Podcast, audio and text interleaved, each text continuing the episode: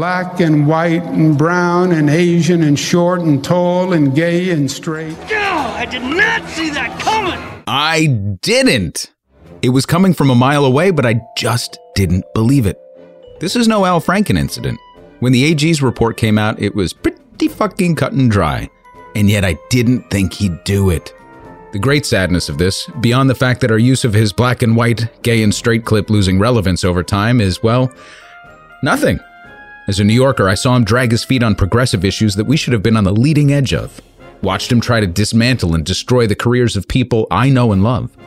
And saw him bully New York City into a corner over his personal grievances with arguably the world's worst mayor, but still, and as we now know, his sociopathic tendencies extended into abuse of privilege and sexual encounters. Quick hello to original Unfucker JLR, Todd L, Pitchfork Nick, Matt R, Lara E, Callie H, Wendy T, Derek R, John Kane, Natalie R's mom. Hey mom! Elon Musk, just kidding. Damian M, Obese Andy, Jody B, Anna F, and a crazy amount, I mean seriously a crazy amount, of new subfuckers who joined us these past couple of weeks at unftr.substack.com. Believe it or not, you're helping us move up the charts on the Substack Politics free feed, so we'll see you unfuckers in show notes. I have another mea culpa, this one being more real. In the past episode, I explained why we only distribute our native roasted coffee through the U.S. Postal Service. I believe the Postal Service to be one of the most important institutions in the United States, and I was angry at how workers were abused and maligned during the Trump years, especially. The truth is, the Postal Service has far too long been on the receiving end of budget cuts and harassment even before Trump. But the vitriol with which he went after the institution was particularly offensive. And so when we set up our operation, I insisted that only the working men and women of the United States Postal Service would carry our product from warehouse to consumer. And then I went a step further last week and added UPS and FedEx can go fuck themselves in an off the cuff commentary and show notes. I'd like to read a response that means a lot to me on several levels. It's from an unfucker named Cedric H. Hey Max, just wanted to respond to a comment you made. It was in regard to not shipping with UPS or FedEx because, quote, fuck them. I want to support the unionized post office, end quote. That's my quote. I happen to work for UPS and we are, in fact, a union company. We're Teamsters. I just wanted to let you know that as a driver, we're some of the highest paid blue collar guys out there, and our pension, 401k matching, and insurance are outstanding. I'm only chiming in not to cheerlead for my company, but to say that I have a large group of friends whose mortgages, second homes, private schools, and hobbies have all been made possible from a solid middle class, dirty, sweaty, hard job. All this to say, if it is ever more efficient or cheaper, don't hesitate to use my company. Myself and so many other UPS Teamsters earn solid livings, we're lifers, and invest back into a company that has invested into us due to collective bargaining. Thanks and love to the podcast. Fuck Milton Friedman. So here's why I love this. First off, we do indeed support union workers. Second, I appreciate the love with which Cedric delivered his message because my comments certainly didn't deserve that. Third, he ended with fuck Milton Friedman. And finally, because he's right. So fuck me for making such an ill informed, off the cuff remark. To Cedric and his union brothers and sisters, you have my unfettered apology. No other commentary required other than I'm sorry. You take it back. I do. I offer a complete and utter retraction. The imputation was totally without basis in fact and was in no way fair comment and was motivated purely by malice. And I deeply regret any distress that my comments may have caused you or your family. And I hereby undertake not to repeat any such slander at any time in the future. Now, on to today's mess. We're coming off some really big episodes. There was the Oh Canada episode, and last week we explored the economics of racism in the United States. Before that, a retrospective of Occupy Wall Street and a deep dive into modern monetary theory. I know for a fact, based on the numbers, that we've welcomed a ton of new unfuckers, uncanuckers, and our Murdoch episode actually brought a surprising number of down underfuckers into the fold. So, as a refresher, the reason we do these quickies is to introduce some current events into the feed, but in a fun way that relies on themes of three. Sometimes it's three people, other times it's three issues. This week, it's three examples demonstrating how the more things change, the more they stay the same. When the world is a mean and nasty little place, finding the truth can be a little tricky. Don't go punch yourself in the face, just listen to an unfucking quickie.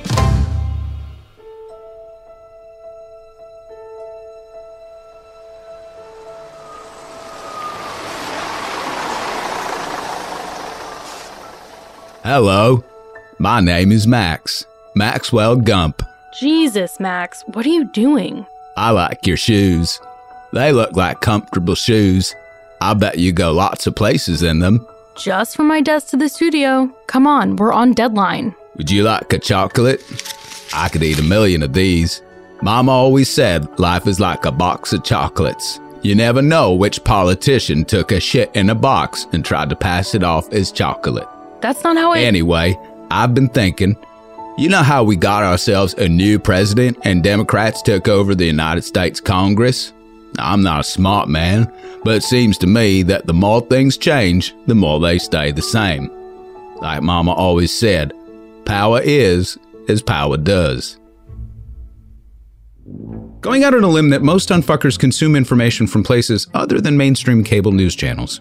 I'm making this broad assumption because you've told me as much. And it's unlikely you would tune into shows like UNFTR, Pitchfork Economics, Canadaland, or Best of the Left if you didn't possess the ability to think critically and smell bullshit from a mile away. So, based on this assumption, I want to play a couple of clips to contextualize the first issue of our quickie today, and that is immigration. Warning these clips are from Fox News and might be disturbing for some of our listeners. Excessive exposure to this information has been linked to permanent brain damage. Listener discretion is advised. We'll give fucker the first word. We provide a massive incentive to people for people to come here by providing the most generous welfare benefits in the world to the people who come illegally, and two by opening the borders and summoning them. So to whip around and blame climate change or the government of Honduras or corruption as if we can as if we can fix that. Mm-hmm. I mean, imagine the hubris required to say, okay, all we need to do is change 300 years of custom in a country whose language we don't speak, and we'll have it fixed. I mean, like, you truly are a moron if you say something like that. I mean, honestly, no, it's our fault. It's our welfare benefits and our open border. It's that simple. Five illegal immigrants who were all wearing camouflage and were actively evading them. Uh, they had binoculars and had knives on them that they had stolen from a nearby ranch house. So that kind of goes to show you there's this criminal element as well. It's not all these family units just being willing to turn themselves in. There are criminals mixed in and people who are actively trying to get away from Border Patrol. And back out on our drone over Ansel Duis Bridge, again, the Biden administration, according to the Washington Post, set to start uh, offering COVID 19 vaccines to migrants here at the border. The question is, they're offering those vaccines. They're not mandating them. It's up to the migrants if they want to take them. An ICE official recently told Fox News that 30% of the migrants in their custody were refusing the COVID 19 vaccine when they offered it. So we'll have to see how that plays out. It is absolutely heartbreaking and despicable what the Biden administration is doing. And we were talking about these numbers. You were just talking about numbers. 2 million. 2 million is the number of estimated people that will cross just this year across our southern border. Hey, you still with me, unfuckers? Everyone okay? The point of this exercise is not to fearmonger or rile you up. That's their job. But it does set up another episode in the pipeline on immigration, where we'll examine the true statistics, the positive and negative side of immigration, how larger trends like birth rate should color our perspective, and the meaning behind the term net migration, which is probably the most important economic term. Now, the point of playing these clips is to unravel the big media game being played with willing participants from political elites feigning either horror or humanity, but hoping you just look away from the facts. Fox, for example, is piling on the classic narratives of immigration. Dangerous cartels crossing freely, non asylum seeking opportunists who want our welfare and our jobs, coronavirus spreading as a result of immigrants rather than vaccine hesitancy or failure to adhere to public health policy. See, Fox is the loyal opposition. It's not a news channel. So it's their job to stoke fear in the masses and paint Biden out as an irresponsible, open border, come one, come all, bleeding heart liberal. And that's where I want to pause in today's quickie. You see, for Biden, this narrative actually works out pretty well. And obviously, it works out well for the right. In the middle, you have the bulk of us who live either wholly unaffected by what happens at the border, or the people on the border who absolutely contend with migrants crossing on their land, or might have some of their land even claimed by the government to build a wall. The courts who have been dealt a shitty hand, and the, um, hmm, 99. Am I missing anyone? Uh, the migrants? right, the migrants themselves. Actual fucking human beings. So we're going to ignore the blatant racism and ethnocentrism, the dehumanizing language used to talk about people coming into the country, or how the same network that says vaccines are a choice and masks are a violation of civil liberties then criticizes the government for offering not mandating vaccines at border crossings when we have the supply and the self-interest in doing so. Ignore all of the inconsistencies and hyperbole and turn your attention back to Biden for a moment. Biden has denied permanent residency to thousands of legal residents. He let visas expire. He recently announced that the U.S. is going to ramp up a policy of expedited removal to send back migrants crossing illegally without hearings. He's upholding a discriminatory Trump era policy to prioritize high wage immigrants over people like students. And he's allowing Title 42 to stand, which allows us to automatically expel anyone seeking asylum under emergency pandemic authority. To be clear, I'm not trying to persuade you one way or the other here. It's just one more example of Democrats and Republicans being two sides of the same coin. Power is as power does.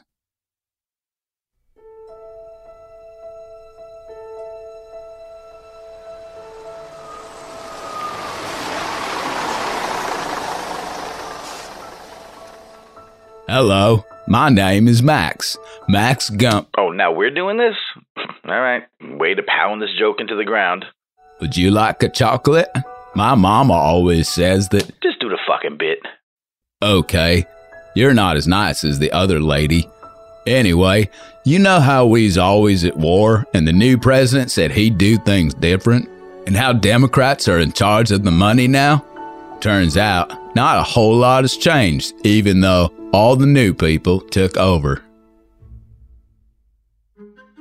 Let's talk about the recent infrastructure bill and the proposed $3.5 trillion blueprint that Bernie just put forward. So, we're about to spend a shit ton of money on a shit ton of things, according to everyone. There are two simultaneous obsessions in all of the coverage one, what's in the spending bill, and two, how are we going to pay for it? Democrats are ahead on the messaging in terms of covering the costs and the increased appropriations because they're required to put forward offsets. But they've readily admitted that we'll continue to run trillion dollar deficits even with their theoretical offsets over the next decade.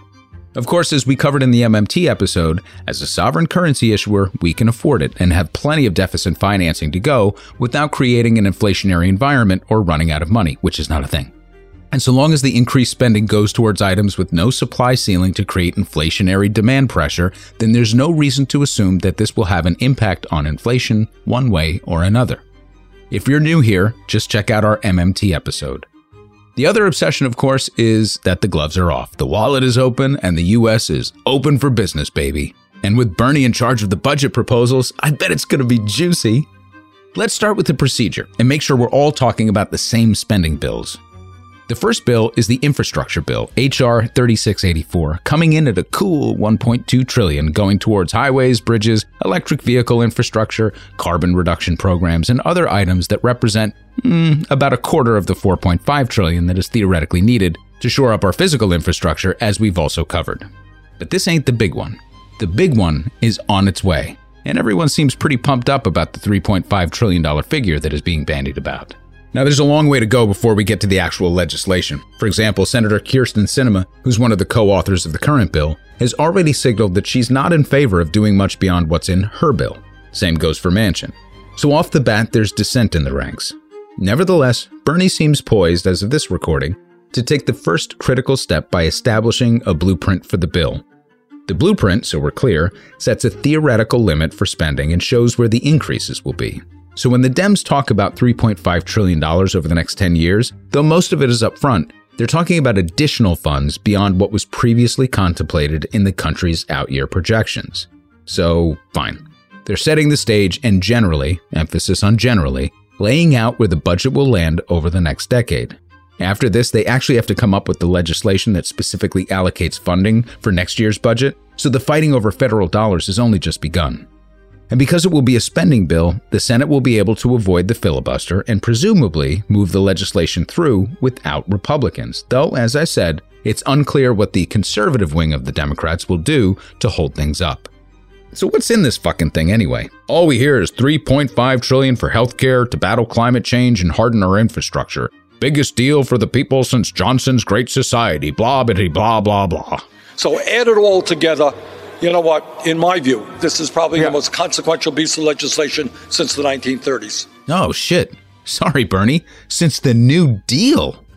You know I love my man Bernie. So I'm confident when all is said and done, this will be a great deal for the country, for the world, for the planet. There's just one thing I want to check. Hang on a second.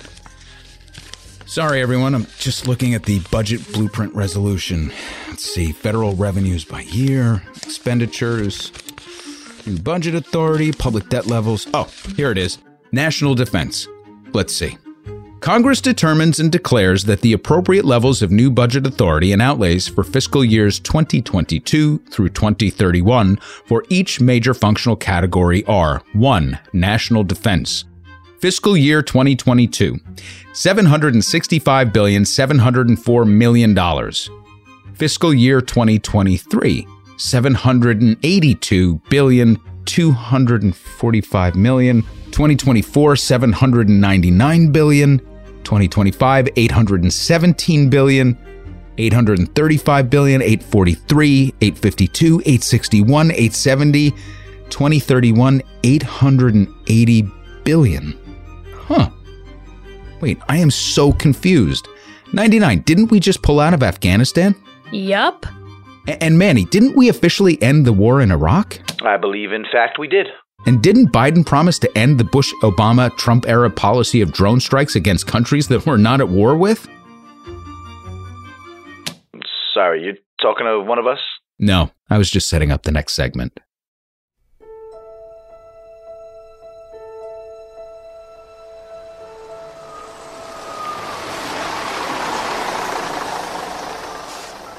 And from that day on, I was running. Bro, listen, you don't stop this Maxwell Gump shit, you're gonna be running from me. Let's go. You may recall that President Bush left a rather remarkable gift for incoming President Barack Obama a fully formed and functional drone program complete with a congressional authorization to use them anywhere in the world against anyone we wanted at any time without permission. It was a golden fucking ticket. Obama used it, Trump used it, and even though it's taken him a while and he promised not to cash it in, good old Tony Blinken reminded Uncle Joe that he too has the golden ticket. Cause I've got a golden ticket. In fairness, Uncle Joe has used his far more sparingly than his predecessors. In fact, the absence of these illegal, unconstitutional, and extrajudicial drone strikes that have murdered thousands of civilians over the past two decades and a couple of American citizens abroad as well was kind of a welcome change. And for a minute, it looked like the Biden administration would be committed to following international norms and law. The United States has carried out an airstrike in Somalia targeting Al Shabaab militants. This is the first strike in the country since US President Joe Biden took office. By the way, try and find a clip of the US broadcast media talking about this. Somali born Representative Ilhan Omar immediately challenged the Biden administration to demonstrate what authority it was acting under. According to our sources, Representative Omar is allegedly holding her breath awaiting a response. The media that did cover news of the strike did so in a matter of fact and uncritical manner. US bombs a terrorist organization in some country, signaling its intent to remain engaged in the war on terror, yada, yada. First, let me say that one of the things that I was truly pleased to see was Biden's complete 180 on the drone program, or the hint of it. We're still actively engaged along the Syrian border, so there's that. The turnaround, though, from the Obama and Trump years was actually pretty remarkable. And yet, one can't help but get the feeling that this is just the beginning. Because no one cared. No one called the president out on this because we're so indoctrinated in the language of the war on terror that we've normalized this unlawful activity. And we covered this in our Violent States of America episode, but this is worth repeating and continually spelling out. The last congressional declaration of war was World War II. Every war, every strike, every assassination since then has been carried out under a very shaky and extremely broad executive authority called the Authorization for Use of Military Force, or AUMF. Here's what's fascinating and also doesn't make the news on fuckers. The House only voted to repeal two prior authorizations, one from the Cold War era in the 50s and the other that authorized action in Iraq in 1991, in June of this year. Couple of ways to look at this. Some policy observers believe that this had to happen in order to achieve the real objective of repealing the authorization following 9 11 that led to every action, strike, and assassination for the past 20 years, including the most recent one from Biden in Somalia. It's going to be interesting to see who actually has the political will and leverage to make this happen. What's even more interesting is Joe Biden's relationship to these broad powers. As a member of Congress, like when he first got there, Joe Biden was one of the single most vocal opponents of these specific powers. Intercepted did a great show on Biden's slow and steady turn from that guy to the vice president to the guy who murdered more people by drone than any other president so far that has had access to the technology. So Biden's been able to straddle this issue throughout his entire career. The ultimate test of how he truly feels about this executive authority to murder anyone, anywhere, at any time without specific war powers authority was always going to be when he took office.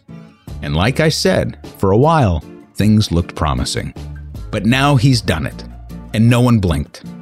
One letter from Omar, some television coverage abroad, and scant uncritical coverage domestically. Whether you murder by drone once or a thousand times, is there a difference? This is the debate we should be having, and one of hundreds of hard questions we should be asking ourselves. Instead, it's business as usual. I guess that's why the military budget is allowed to just keep growing without anyone asking why. Because, like Mama always said, power is as power does. Beware of authoritarian creep. Teamsters rock. An $800 billion a year military budget is not okay. Here endeth the quickie.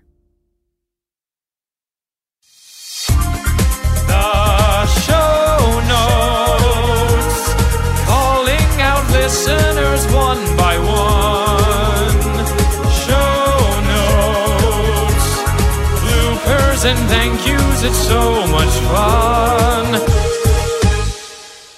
Hey, Anna F., thank you for sending us five coffees. Anna likes our intelligent, no bull explanations of how the American system works. As a Canadian, I watch in moderate horror the shit show that has infected our neighbors. Yeah, I I know it is. Uh, it's the best show on TV, but like we said in the Canadian episode, Anna, please look away.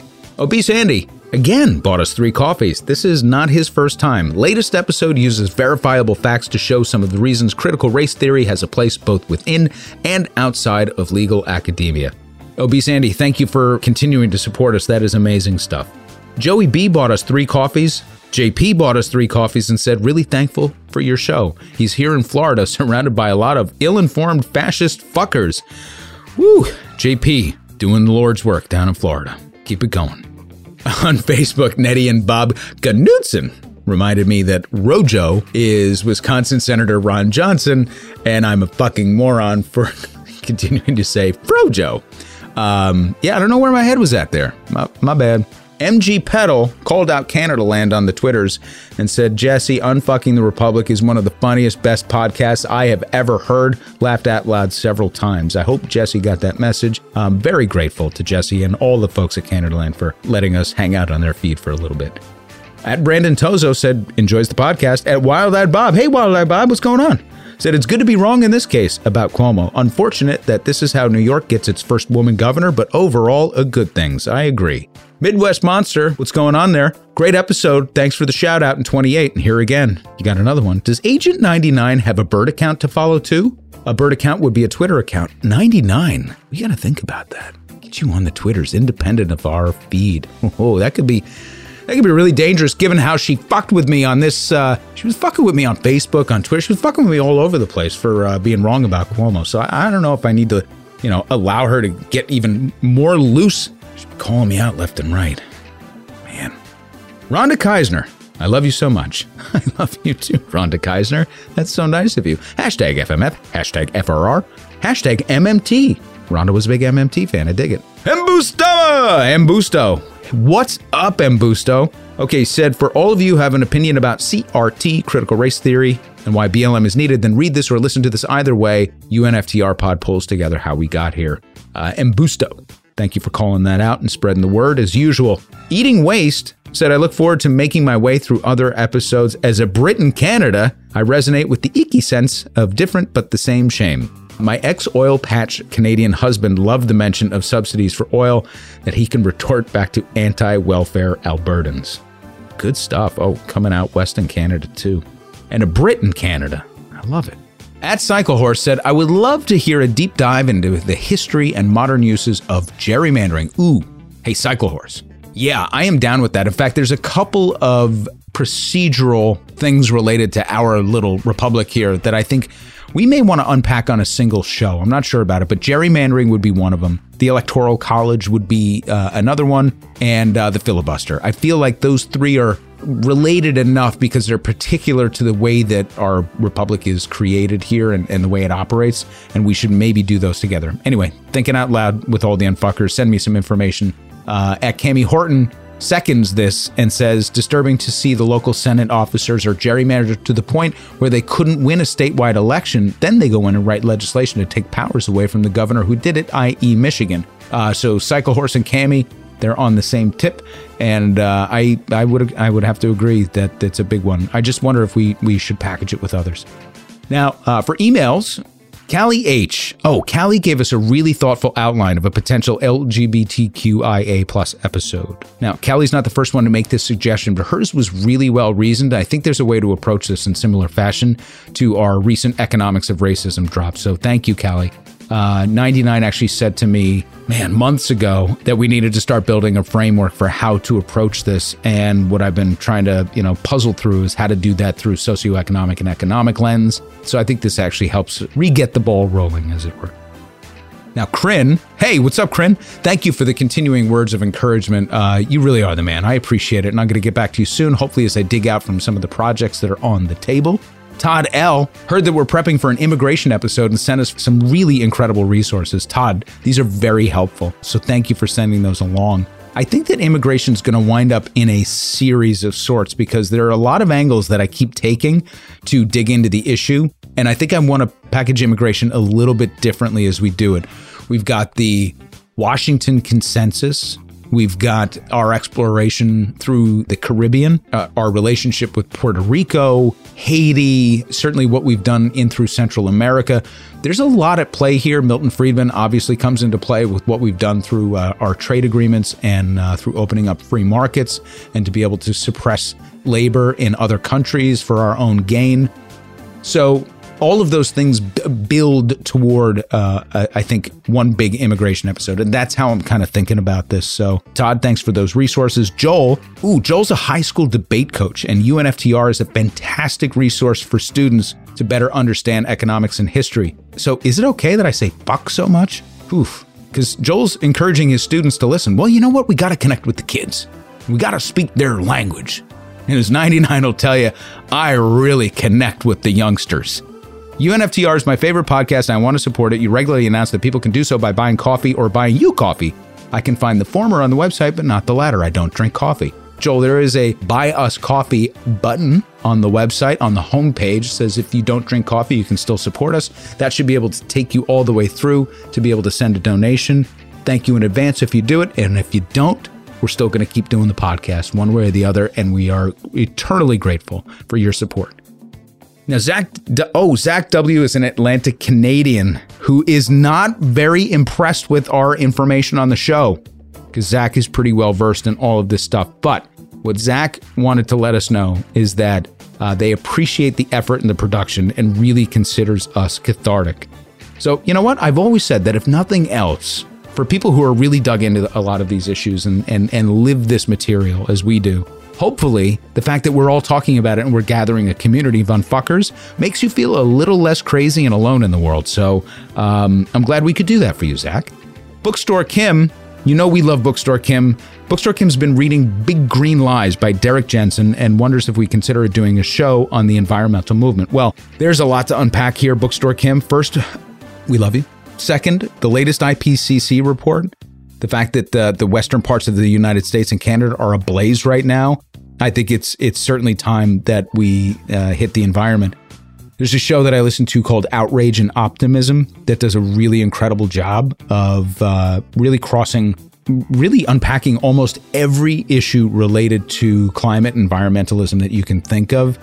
Um, I definitely reg- they get some pretty amazing guests on the show. They just came out with an IPCC quick take, uh, even though they're on vacation right now.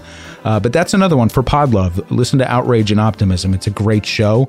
So there's, yeah, Kim, there's a ton for us to do here. We'd have to obviously do it our way. And, you know, maybe like immigration or the way that we approached the Chicago school, we'd have to put a number of building blocks together to to build towards some seminal episode on, uh, you know, the economics of the environment or the lack of it. So, anyway, thank you for uh, bringing that resource to our attention. Now, Eric B is from Quebec, found us by way of Canadaland. Welcome, Eric. Eric did not love our parody of the Quebecois language and accent. It was definitely silly, Eric. Uh, and I'm sorry if I made any of our French Canadian friends uncomfortable. Uh, the accent was terrible, purposefully so. But the other thing that Eric didn't love was the way that we set up the clips to make it sound like we were translating uh, language into French. Uh, by the way, those clips were from Super Troopers 2. That movie is definitely a guilty pleasure of mine. The Danny DeVito scene is probably my favorite, where they're talking about Danny DeVito. And so I was picking up on that and inserting it here where I thought it would be funny. If it didn't land right for all my friends in Quebec, I do apologize. David T, good evening from Olympia, Washington, Unfuckers. Cool. Damn, it's a long way from here. Unfuckers, I'd like to ask you if you've considered patents as a topic for a full show. Uh, David goes on, gives some really pretty great explanations about why this would be a good unfucking topic.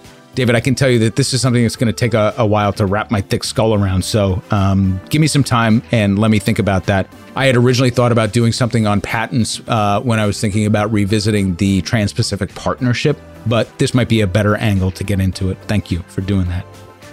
And so I hope you enjoyed the quickie today on fuckers, subfuckers, on uncanuckers, and Eurofuckers, and, and my down under fuckers. Next week, we'll be back with a deep unfucking. And until then, Unfucking the Republic is produced and engineered by Manny Faces Media. AKA Harold Clark of the Potomac Greeting Card Company. Or you can call me Thaddeus. Our original music is composed by Tom McGovern. The show is produced by The Great 99.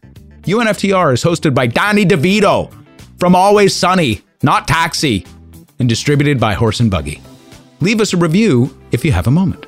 You can find our essays at unftr.substack.com for free. You can support us by buying us coffee at unftr.com or buying coffee for you at unftr.com. You can read our source books at bookshop.org slash shop slash unftrpod. You can do anything you set your mind to, except fly. Humans can't fly. Uh, show notes. Uh, uh, uh, You can read our source books at bookshop.org slash schlop. Schlop. Because like Mama always said, black and white and brown and Asian and short and tall and gay and straight.